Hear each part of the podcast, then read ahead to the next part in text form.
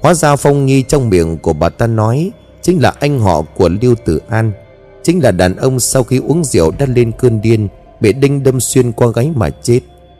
Hôm đó người anh họ này đang làm khách ở nhà họ Lưu. Buổi chiều sau khi uống chút rượu, Vì buồn chán anh ta đã dẫn cậu em họ 5 tuổi, Lưu Tử An đi chơi lang thang quanh nhà. Tình cờ đến phòng của Lưu Nam. Cũng không hiểu tại sao người anh họ này lại nảy sinh mâu thuẫn với Lưu Nam. Hơn nữa sau khi đã uống rượu, Anh ta còn dám động tay động chân với Lưu Nam nữa.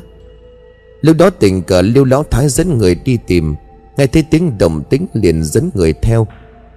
Lúc đó Lưu Lão Thái lúc này thấy ánh mắt thở ư lạnh nhạt của Lưu Nam, Trong lòng của bà ta vô cùng tức giận. Sau sự việc đó bà ta luôn cảm thấy bất an đã làm một thì phải làm hai. Bà ta lén vào trong phòng của Lưu Nam Ra đất dụng nghiên mực đập chết đứa cháu gái của mình. Tôi nghe bà già điên này nói như vậy Bất giác tôi dùng mình một cái. Mùa già này đúng là quá ác độc rồi. Nhưng mà sau khi nghĩ kỹ lại Tôi thấy hình như có điều gì đó không đúng. Cánh tay của Lưu Văn Hiên không ngừng run rẩy Máu từ vết cứa trên cổ chảy ra đầm đìa. Ông ta trừng mắt nhìn Lưu Lão Thái rồi hét lên Bà, bà quá là độc ác. Đúng lúc đó bố của Lưu Tử An là Lưu Văn Sùng bất ngờ nhảy sổ tới rồi quát lên Văn Hiên, Sao ngươi lại có thể nói năng như vậy với mẹ của mình chứ? Lưu Văn Sùng có biểu hiện dối bời. Ông ta nhìn chầm chầm đứa em trai Lưu Văn Hiền, Thái độ muốn nói gì đó nhưng rồi lại thôi. Lưu Lão Thái lúc này liền gào lên. Văn Sùng, không được nói bậy. Lưu Văn Hiền bật cười chua chát rồi nói, Đây có còn là mẹ của tôi nước không hả? Tôi có một người mẹ ác độc như vậy hay sao? Cầm miệng đi. Lưu Văn lúc này nổi cơn thịnh nộ Dường như không còn nghĩ được gì nữa. Ông ta chỉ tay vào Lưu Văn Hiên rồi quát lên Người, người Lưu Nam là do người giết Người có biết hay không? Ngay sau câu nói này được thốt ra Tất cả mọi người trong gia đình họ Lưu đều chết lặng. Lưu Lão Thái lúc này gào lên Bà ta liền vung gậy định đánh Lưu Văn Sùng. Bà ta gầm lên như đã phát điên Mày nói nhảm cái gì vậy chứ? Chính là ta đã giết chết Lưu Nam, Là ta đã giết chết nó, Không liên quan gì đến Văn Hiên. Lưu Văn Sùng vừa né tránh vừa ngách lên với Lưu Văn Hiên. Đúng là đêm đó ta đi cùng mẹ tới phòng của Lưu Nam. Giữa mẹ và Lưu Nam còn phát sinh ra mâu thuẫn, Nhưng mà chính ngươi đột nhiên xông ra, Sau đó điên cuồng cầm một viên đá đập vào đầu của Lưu Nam. Ngươi quên hết rồi hay sao? Hay là ngươi đang giả vờ hồ đố? Không thể nào. Không thể nào. Làm sao tôi có thể giết chết Lưu Nam được chứ? Nó là con gái tôi. Lưu Văn Hiên lúc này liền gào lên. Tiếp theo Lưu Văn Hiên như người đã phát điên, Ông ta cười phá lên rồi nói, Không thể nào, Tại sao lại như vậy được chứ? Vừa nói dứt lời Thì tay cầm dao của ông ta cứ mạnh một phát, Máu tươi lập tức phun ra như suối, Phun cả vào thi thể của con gái ông ta. Lưỡi dao này rất là sắc lại được cứ một phát rất mạnh, Máu tươi không ngừng phun ra. Sau đó thì đổ dầm xuống đất. Chú ba và lão hỏi chung chạy vội tới xem, Thế nhưng Văn Hiên đã nghĩ cách cứu chữa rồi. Sự việc xảy ra quá nhanh khiến cho tất cả mọi người đều không kịp trở tay. Phải một lúc lâu sau, một tiếng hét kinh hoàng mới vang lên trong ngôi nhà của gia đình họ Lưu. Lưu Lão Thái hét giống lên như là bị chọc tiết.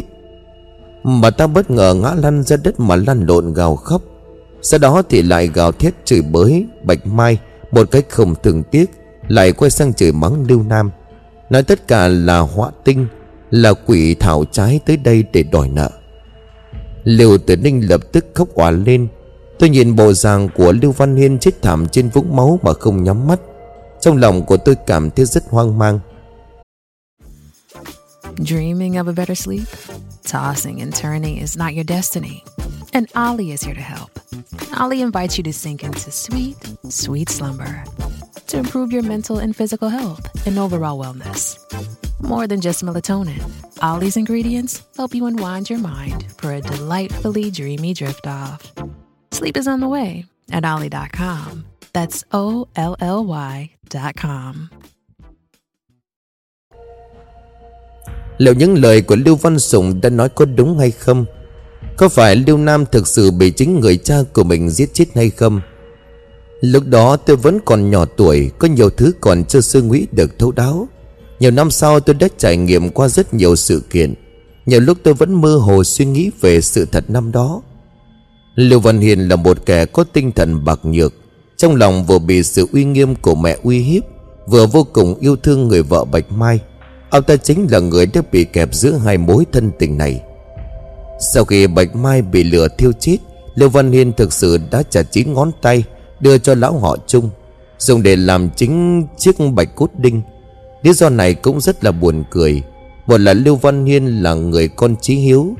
Sau khi biết được Bạch Mai qua đời sẽ không có lợi cho gia đình, Ông ta lựa chọn làm theo lời khuyên của lão họ chung Lựa chọn cách hoàn toàn hủy hoại người phụ nữ mà mình đã yêu thương nhất.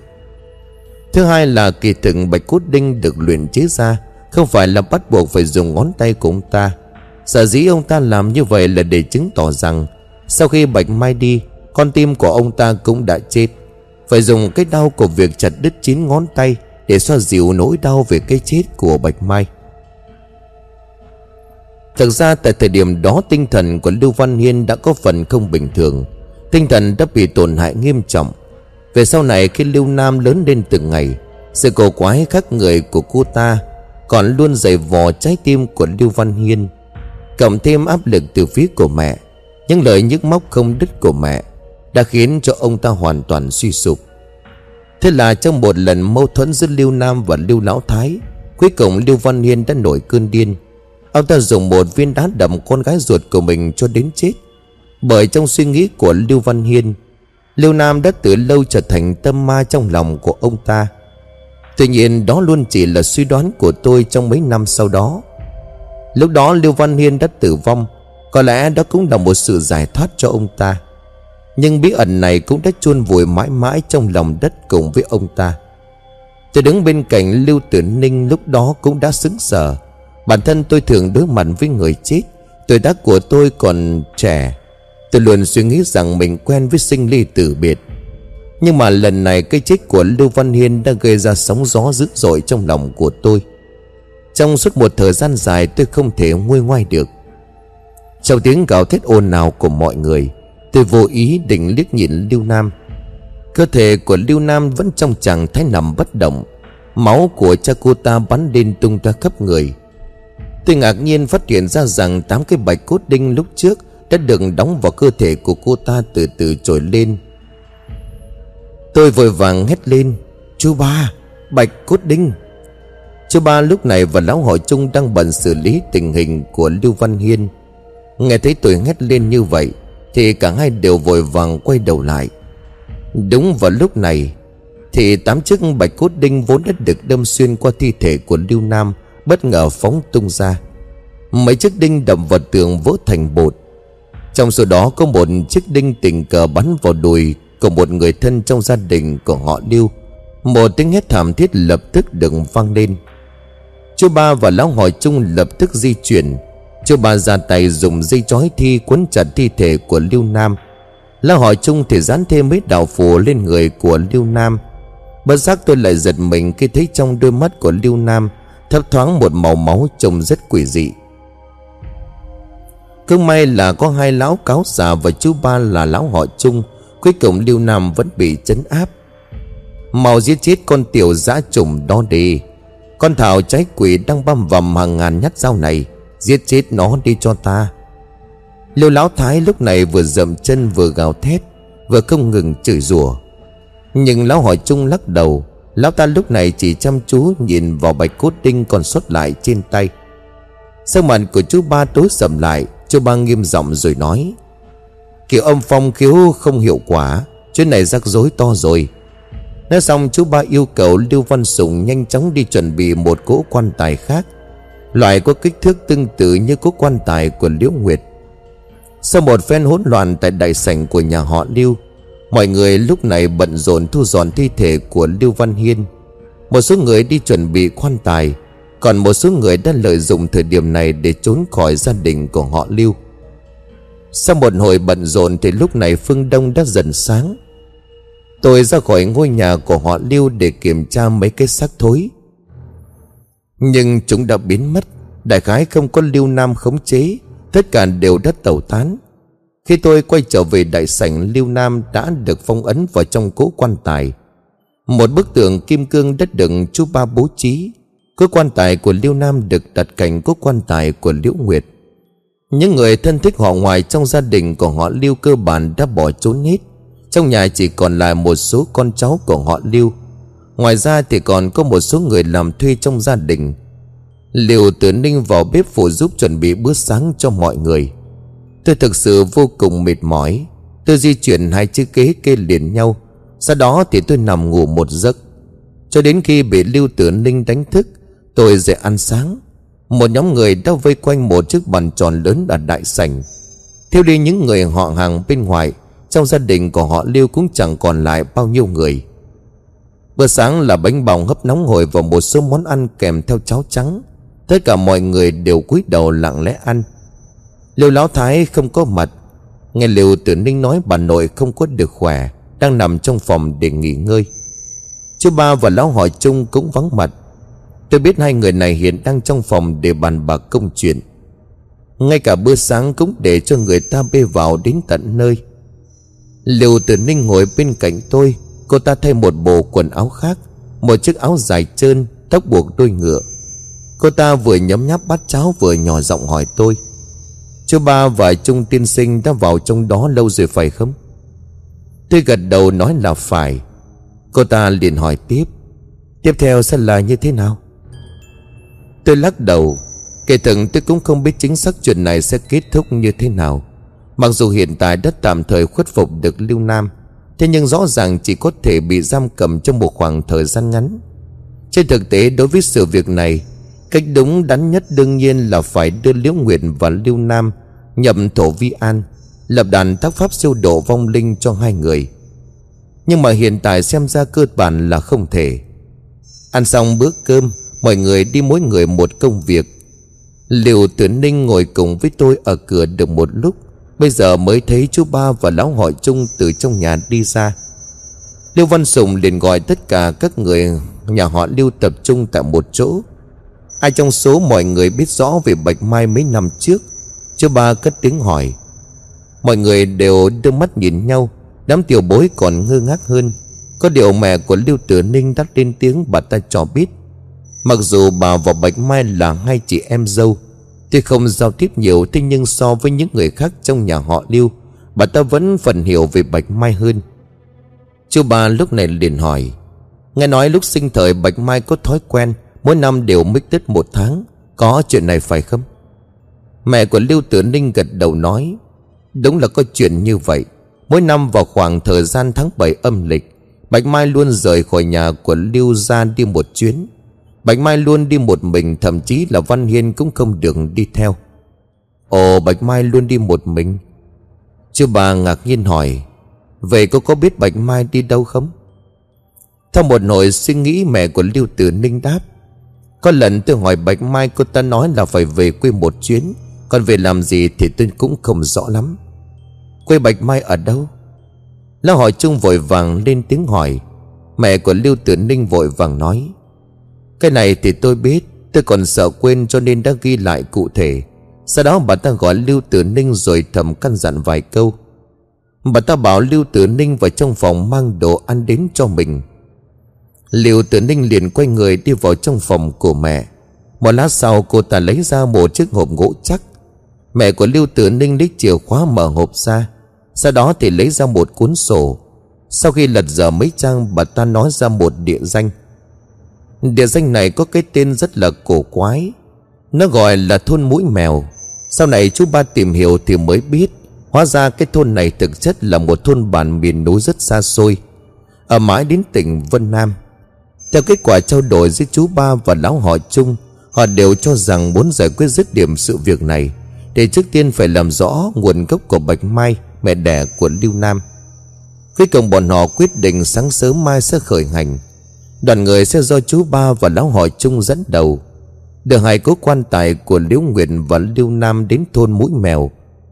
Những người đi cùng có Lưu Văn Sùng, Lưu Tử An Và một số nam đinh khác trong gia đình họ Lưu những người khác ở lại chờ đợi ở nhà để lo hậu sự. Có điều là sau khi biết tin Lão thái thái lập tức leo lên từ trên giường xuống đất. Bà ta lúc này sống chết đòi đi theo. Ban đầu chú ba kiên quyết không đồng ý, Bảo tôi phải về làng tu sửa lại ngôi nhà. Tuy nhiên, lão họ chung lại có ý kiến ngược lại. Lão ta khuyên nên cho tôi đi theo. Liêu tử ninh muốn đi cùng, Thế nhưng cuối cùng không thể đi được, Vì còn phải ở lại nhà chăm sóc mẹ Và giúp gia đình lo việc hậu sự. Do cùng lúc phải vận chuyển hai cỗ quan tài, Cho nên chúng tôi không thể đi tàu hỏa được, Mà phải thuê hai chiếc xe tải lớn ở một địa phương. Một chiếc dùng để chở quan tài, Một chiếc dùng để chở người. Gia đình của họ Lưu cũng dư giả. Ngoài việc ờ, một số người con cháu gia đình họ Lưu ra, Bọn họ cũng còn thuê 10 người đàn ông khỏe mạnh Với một giá cao. Từ nơi chúng tôi sống đến vùng Vân Nam, Đó là cả một chặng đường dài đầy gian khổ. Tôi đã lớn như vậy, Nhưng đây là lần đầu tiên tôi được đi xa. Tôi thực sự cảm thấy rất là phấn khích. Ngồi ở vị trí gần cửa sổ, tôi liên tục nhìn ngắm khung cảnh ở bên ngoài cửa sổ. Chú ba và lão hỏi chung thay nhau ngồi ở chiếc xe chở quan tài phía sau để chấn giữ. Suốt một chặng đường dài đầy bụi bặm, Vừa đi vừa dừng đại khái một tuần sau, Chúng tôi mới đến được địa phận tỉnh Vân Nam. Nơi sinh ra của Bạch Mai cũng chính là thôn bản mũi mèo đó Nó nằm sâu trong thập vạn Đại Sơn của vùng đất Vân Nam. Trà vạn Đại Sơn nằm ở phía tây của tỉnh Vân Nam. Nó là hệ thống các dãy núi kéo dài cho đến tận phía tây nam của tỉnh Quế Tây. Sau khi đến địa giới của tỉnh Vân Nam, Chúng tôi đã tìm được một người địa phương để làm hướng dẫn viên. Người đàn ông này có một nước da đen gầy, dáng người thấp bé. Anh ta bảo mọi người cứ gọi anh ta là Hắc Hầu. Nhìn bề ngoài, tôi thấy anh ta giống như một con khỉ. Trên đường đi, Hắc Hầu nói với tôi rằng Kể thực thì thập vạn Đại Sơn không phải là chỉ 10 vạn ngọn núi. Nó không có nghĩa là con số, Mà nó xuất phát từ ký âm. Trong tạng ngữ theo ngôn ngữ của người dân tộc Choang, nó có nghĩa là ngọn núi cao chống trời. Ý chỉ là núi non trùng điệp, Nằm treo leo trên mặt đất. Còn thôn bản mũi mèo Nó nằm ở phía nam ải Điếu Na, Bên cạnh có ngọn núi mũi mèo. Do vì trên núi có một tảng đá lớn đỉnh mũi mèo cho nên nó mới có tên gọi này. Sau khi chúng tôi vào sâu bên trong núi, Sẽ bắt đầu khó di chuyển. Sau khi bất đắc dĩ chạy thêm được vài chục dặm nữa, Cuối cùng thì chiếc xe không thể tiến lên được nữa. Cả đoàn xe đành phải xuống. Nhóm đàn ông lúc này khỏe mạnh, Được khiêng quan tài đi đằng trước. Trong khi đi thì chú ba đã nhiều lần dặn dò bọn họ Việc cần lưu ý trong quá trình khiêng quan tài. Tuyệt đối không được tùy ý vận động. Trên đường núi ngoằn nghèo, Hai bên đỉnh núi mọc tầng tầng lớp lớp những ngọn núi sắc nhọn. Bóng kềm sành mướt như là một cái ô lớn che phủ. Rồi tôi lớn lên ở thôn bản miền núi, Nhưng cho chúng tôi hầu hết là những ngọn đồi nhỏ. Là gì có những ngọn núi hùng vĩ như trước mặt của tôi đây? Tôi thực sự cảm thấy được sự mới mẻ và lạ lắm Khoảng ba ngày đi trong rừng núi sâu Hắc hậu lúc này đứng trên một tảng đá cao. Phóng tầm mắt nhìn ra phía trước. Một lát sau anh ta lúc này liền reo lên. Chỉ cần đi thêm đường ngày nữa, Chúng ta sẽ có thể đến nơi được rồi. Nghe hắc hậu nói như vậy, Tất cả chúng tôi đều chấn an tinh thần. Cả đội lúc này dừng lại để nghỉ ngơi tại chỗ. Chúng tôi đun nước nấu ít thịt bò khô Và bánh rán để ăn. Liệu thái thái xem ra cũng còn rất khỏe. Nhưng ngày qua phải đi bộ trên núi. Vậy mà bà ta vẫn có thể chủ đường đến tận lúc này. Điều này khiến cho tôi có chút thán phục. Tôi tìm cầm chú ba. Cầm miếng thịt bò khô tôi vừa ăn vừa nhỏ giọng hỏi chú ba. Đợi khi chuyện này kết thúc, Quay lại thì chúng ta phải làm sao đây? Không thể nào để tiểu cô nương liễu nguyệt chết một cách oan ức, có phải không? Chú ba im lặng hồi lâu rồi mới cười lạnh rồi nói. Tai họa này chỉ có thể là để nhà họ lưu tự gánh lấy, Báo cho cơ quan công an biết. Nợ tiền trả tiền, Giết người phải đền mạng. Lúc đó phải xử lý như thế nào Thì cứ xử lý như vậy. Còn đối với người họ chung cảnh sát có lẽ Không thể xử lý được. Tôi nghe mà cảm thấy rất bực mình. Tôi cầm một miếng thịt bò khô Rồi một mình leo lên trên vách núi. Tùy ý mà đi lang thang.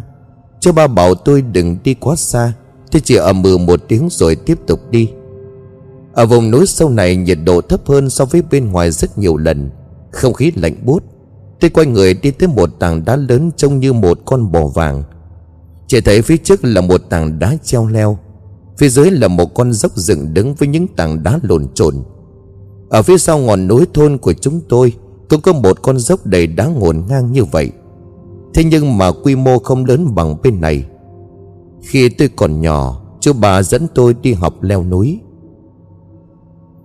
Chú bà nói đây là môn học bắt buộc trong nghề của chúng tôi, Bởi vì trong nghề của chúng tôi phải đối phó với tất cả những chuyện người chết và quỷ sự. Là nghề có nguy cơ cao, Thỉnh thoảng lại gặp một số quỷ dị, Cho nên cần phải có một sức khỏe dẻo dai, Một tâm lý vững vàng thành thạo mọi kỹ năng sinh tồn. Thế nên khi mà thấy con dốc đá lộn nhộn này Tôi vẫn thấy thân thiện. Tôi ngậm miếng bò khô vào trong miệng, Rồi dùng tay chân thoăn thoắt leo lên trên đỉnh dốc. Dốc đá lộn nhộn kiểu này, Đừng có nói là dễ trèo lên. Chỉ sợ là vô tình leo lên loại đá lộn nhộn đó, Rất có thể sẽ bị những hòn đá rất to Rơi xuống vỡ đầu. Cho nên nói đây cũng chỉ là một môn kỹ năng sinh tồn. Sau khi đã leo lên đến đỉnh dốc, Tôi đưa mắt nhìn thoáng qua. Quả thật khung cảnh xung quanh đã khác hẳn. Tôi nằm trên đỉnh dốc nghỉ ngơi một lúc. Bất chợt tôi nghe có một tiếng ai đó thoang thoảng ở phía trước. Tôi đứng dậy bước tới tảng đá có hình con bò vàng. Vừa đưa mắt nhìn vào phát hiện thấy bên dưới có một hẻm núi. Có một đoàn người đang đi trên một con đường hẹp. Bọn họ đang ngồi dưới đất nghỉ ngơi. Nhìn hành trang họ mang theo Hình như cũng giống như là chúng tôi. Đều là người khách từ bên ngoài đi vào trong núi. Tôi nằm bò trên đỉnh dốc nhìn xuống. Chỉ thấy trong nhóm này có khoảng chục người. Bọn họ ngồi giải rác hai ba người ở một bên đường. Nhìn tháng qua có vẻ rất là tùy tiện. Nhưng mà nếu nhìn từ trên cao xuống Có thể nhìn thấy rất rõ. Những người này vừa vặn kiểm soát khống chế tất cả các lối ra vào tại vị trí này. Ở vị trí trung tâm có một chiếc lều được dựng nên. Có thể mơ hồ nhìn thấy trong đó có người. Nhìn cách ăn mặc của những người này hoàn toàn khác với những người ở thôn chúng tôi. Nó mang hơi hướng của người nước ngoài nhiều hơn. Có thể nói bọn họ đến từ những nơi rất xa xôi. Tôi đang mải mê nhìn ngắm Thì đột nhiên tôi nghe thấy có một tiếng động vang lên đằng sau lưng của tôi. Tôi giật mình đứng dậy, Tay tùy tiện nhặt một hòn đá dưới đất. Tôi lúc này nấp vào giữa hai tảng đá bên cạnh. Ở vùng rừng núi hoang dã này rất dễ bắt gặp những con sói và thu hoàng đói khát. Đây là bản năng phòng vệ được chú ba dạy dỗ tôi từ khi tôi còn nhỏ. Chỉ thấy một bóng người thấp thoáng phía sau tảng đá hình con bò vàng. Đó là một cậu bé ước chừng bằng tuổi của tôi. Cậu ta có ngoại hình đẹp, Môi đỏ răng trắng, Lưng thẳng tắp như một ngọn bút. Phần ngực của cậu ta nhấp nhô, Rõ ràng là cậu ta đang thở dốc. Người là ai? Cậu ta có vẻ rất ngạc nhiên khi nhìn thấy tôi. Vậy ngươi là ai? Tôi giờ đán lên rồi nhìn thẳng vào mặt của cậu ta. Nếu chỉ nói riêng về ngoại hình Thì người này cũng không kém gì tôi. Chỉ là cách ăn mặc của cậu ta. Ngoài ra thì có chút khí tức của thư sinh. Nếu so sánh giữa hai người, Còn mẹ nó Tôi đúng là một tên nhà quỳ thứ thiệt. Tên của tôi là Cố Tư Hàn. Cậu ta mỉm cười giới thiệu hỏi tôi. Xin hỏi bạn là... Cách nói chuyện của cậu ta rất là khiêm tốn. Khiến cho người nghe cảm thấy rất là thoải mái. Tôi chỉ nói tôi tên là Dương Lâm, Sau đó thì tôi buông hòn đá trên tay của tôi. Tôi ngồi trên một tảng đá lớn đưa mắt quan sát cậu ta. Trong lòng của tôi thầm nhủ, Cái tên người này nghe rất đàn bà. Thư Hàn, Chỉ nghe tên đã cảm thấy lạnh rồi. Chẳng lẽ đây là cha của cậu ta nhớ người yêu cũ, cho nên mới đặt tên là Tư Hàn có phải không? Cố Tư Hàn bước tới chỗ của tôi Cậu ta chỉ vào hòn đá bên cạnh tôi rồi mỉm cười nói, Cậu không phiền nếu tôi ngồi ở đây chứ? Tôi liền đáp, Không sao, Cậu cứ ngồi đi dù sao tảng đá này cũng không phải là của tôi. Cố Tư Hàn cảm ơn tôi một tiếng, Sau đó cậu ta leo lên rồi ngồi xuống bên cạnh tôi. Cậu ta vừa khoát vừa nói, Vừa trèo lên đây đúng là quá mệt mỏi rồi. Tôi liếc nhìn cậu ta chỉ thấy chán cậu ta ướt đẫm mồ hôi. Hơi thở có chút gấp gáp Tôi hiếu kỳ hỏi, Cậu từ phía dưới trèo lên sao? Cố Tư Hàn lúc này nói, Đúng vậy, Suýt nữa thì đã không leo lên được. Dừng huynh đệ, Huynh cũng từ dưới leo lên có phải không? Tôi nói là phải. Nhãn cầu của cố tư hàn lúc này sáng lên. Cậu ta nói, Cậu trèo mất bao lâu? Tôi ước chừng thời gian rồi trả lời. Cố tư hàn chỉ về hướng tôi leo lên mà hỏi có phải là leo từ bên kia không? Thấy tôi gật đầu, cậu ta vui vẻ mà kêu lên. Cậu đúng là quá lợi hại. Ấn tượng ban đầu của tôi về cậu ta không đường tốt cho lắm Chiếu là vì cách ăn mặc Khi chất có phần lạc lõng với tôi. Nhưng sau vài câu trò chuyện, Bất giác tôi thay đổi nhận thức ban đầu. Cậu ta là người có thể giao tiếp được. Nhưng tôi vẫn có chút kỳ quái Trong bộ dạng của cậu ta. Có lẽ là sinh ra ở thành phố lớn, Còn là kiểu con nhà giàu có được nuôi dạy rất cẩn thận. Vậy mà cậu ta thực sự có thể leo lên được một ngọn núi đá lộn xộn này bằng tay không? Điều này khiến cho tôi rất là ngưỡng mộ. Cố Tư Hàn cho biết, Từ nhỏ cậu ta lúc này đã theo học một vị sư phụ. Môn công phu leo núi này là kỹ năng có thể cơ bản, Cho nên không có vấn đề gì cả. Cố Tư Hàn lại hỏi tôi Tôi có thể nói tôi theo chú ba học nghề Thường về nghề tổ truyền. Cố Tư Hàn tỏ ra hiếu kỳ. Cậu ta hỏi tổ nghề của tôi là nghề gì? Nghề gì mà phải học kỹ năng leo núi này? Tôi đã nói với cố tư hàn về công việc thường ngày tôi làm ở trong nhà. Trong lòng của tôi thầm nghĩ, Nhất định nghề này của tôi sẽ khiến cho cậu ta phải sợ vãi cả đái ra. Từ nhỏ gia đình của tôi đã làm nghề này từ lâu tôi đã quen với cái tên quái thai không ai thèm để ý. Cho nên những sự tình này tôi cũng đã quen rồi. Tôi không ngờ cậu ta lại đặc biệt như vậy. Chẳng những không kinh kỳ mà còn tỏ ra hào hứng hỏi tôi. Làm nghề này rất là thú vị phải không? Có phải thường xuyên tiếp xúc với lại xác chết? Tôi đáp, Đúng vậy. Đôi bàn tay của tôi từ khi lớn lên Đã liên tục tiếp xúc với lại thi thể. Tôi vừa nói vừa xòe bàn tay ra trước mặt của cậu ta. Cố Tư Hàn lúc này cầm tay của tôi quan sát hồi lâu. Một lát sau, cố Tư Hàn ngạc nhiên rồi hỏi, Bàn tay của cậu thon thả cân đối hơn tôi. Làm thế nào để luyện tập được như vậy? Chẳng lẽ là trang điểm cho thi thể Vẫn cần một thủ pháp đặc biệt hay sao? Cậu này đúng thật là đầu óc có vấn đề. Tôi vội vàng giật tay lại. Sau đó liếc nhìn đôi bàn tay của cậu ta. Quả nhiên thì cậu ta cũng có hai bàn tay cực kỳ mảnh mai. Móng tay được cắt tỉa sạch sẽ, Hình dáng của bàn tay rất đẹp. Cậu Tư Hàn cho biết Cậu ta mới tập chơi piano từ khi còn nhỏ. Những thứ như là đàn piano, Tôi chỉ giới hạn đọc trong sách vở, Chứ chưa bao giờ được nhìn thấy tận mắt. Nhưng nghe thầy giáo điện nói chơi đàn piano là một thú chơi rất là tao nhã. Nghe nói cậu ta biết chơi đàn piano trong lòng của tôi có chút ngưỡng mộ. Suốt bao nhiêu năm, tôi là một đứa trẻ sống thu mình, Không ai trong thôn thèm quan tâm để ý. Ngoài tiểu cô nương liễu nguyện còn thỉnh thoảng nói chuyện với tôi ra. Chẳng có bạn nào bằng lứa muốn chơi với tôi cả. Hiếm hoi lắm mới gặp được người chạc tuổi như tôi. Nhưng mà cậu ta không hề né tránh tôi. Bất giác hai người mày nói chuyện trò tâm sự, Quên mất cả thời gian. Tôi xé miếng thịt bò khô đưa cho cố tư hàn rồi nói, Cậu ăn đi, Thịt bò khô ngon lắm đấy. Cố tư hàn cầm lấy rồi cho vào trong miệng nhai. Cậu ta liền nói, Ngon lắm, Mùi vị rất là chính tông. Thấy cố tư hàn ăn uống vui vẻ, Tôi liền nói, Nhìn bộ dạng của cậu, Chắc cậu cũng không phải là người địa phương này phải không? Cậu làm gì ở đây? Vừa nói ra câu này Chỉ thấy sắc mặt của cố tư hàn lập tức thay đổi. Vẻ mặt của cố tư hàn trở nên buồn bã. Cậu ta liền thở dài rồi nói, Là em gái tôi, Em gái tôi bị mắc bệnh lạ. Nghe đến nhóm người riêng hẻm nối chắc hẳn là người nhà của cậu ta, Tôi lúc này liền hỏi, Em gái của cậu đã xảy ra chuyện gì sao? Khuôn mặt của cố tư hàn lúc này trắng bệch, Cậu tên liếc mắt nhìn tôi. Ánh mắt đượm buồn Sau đó kể lại toàn bộ sự việc cho tôi nghe.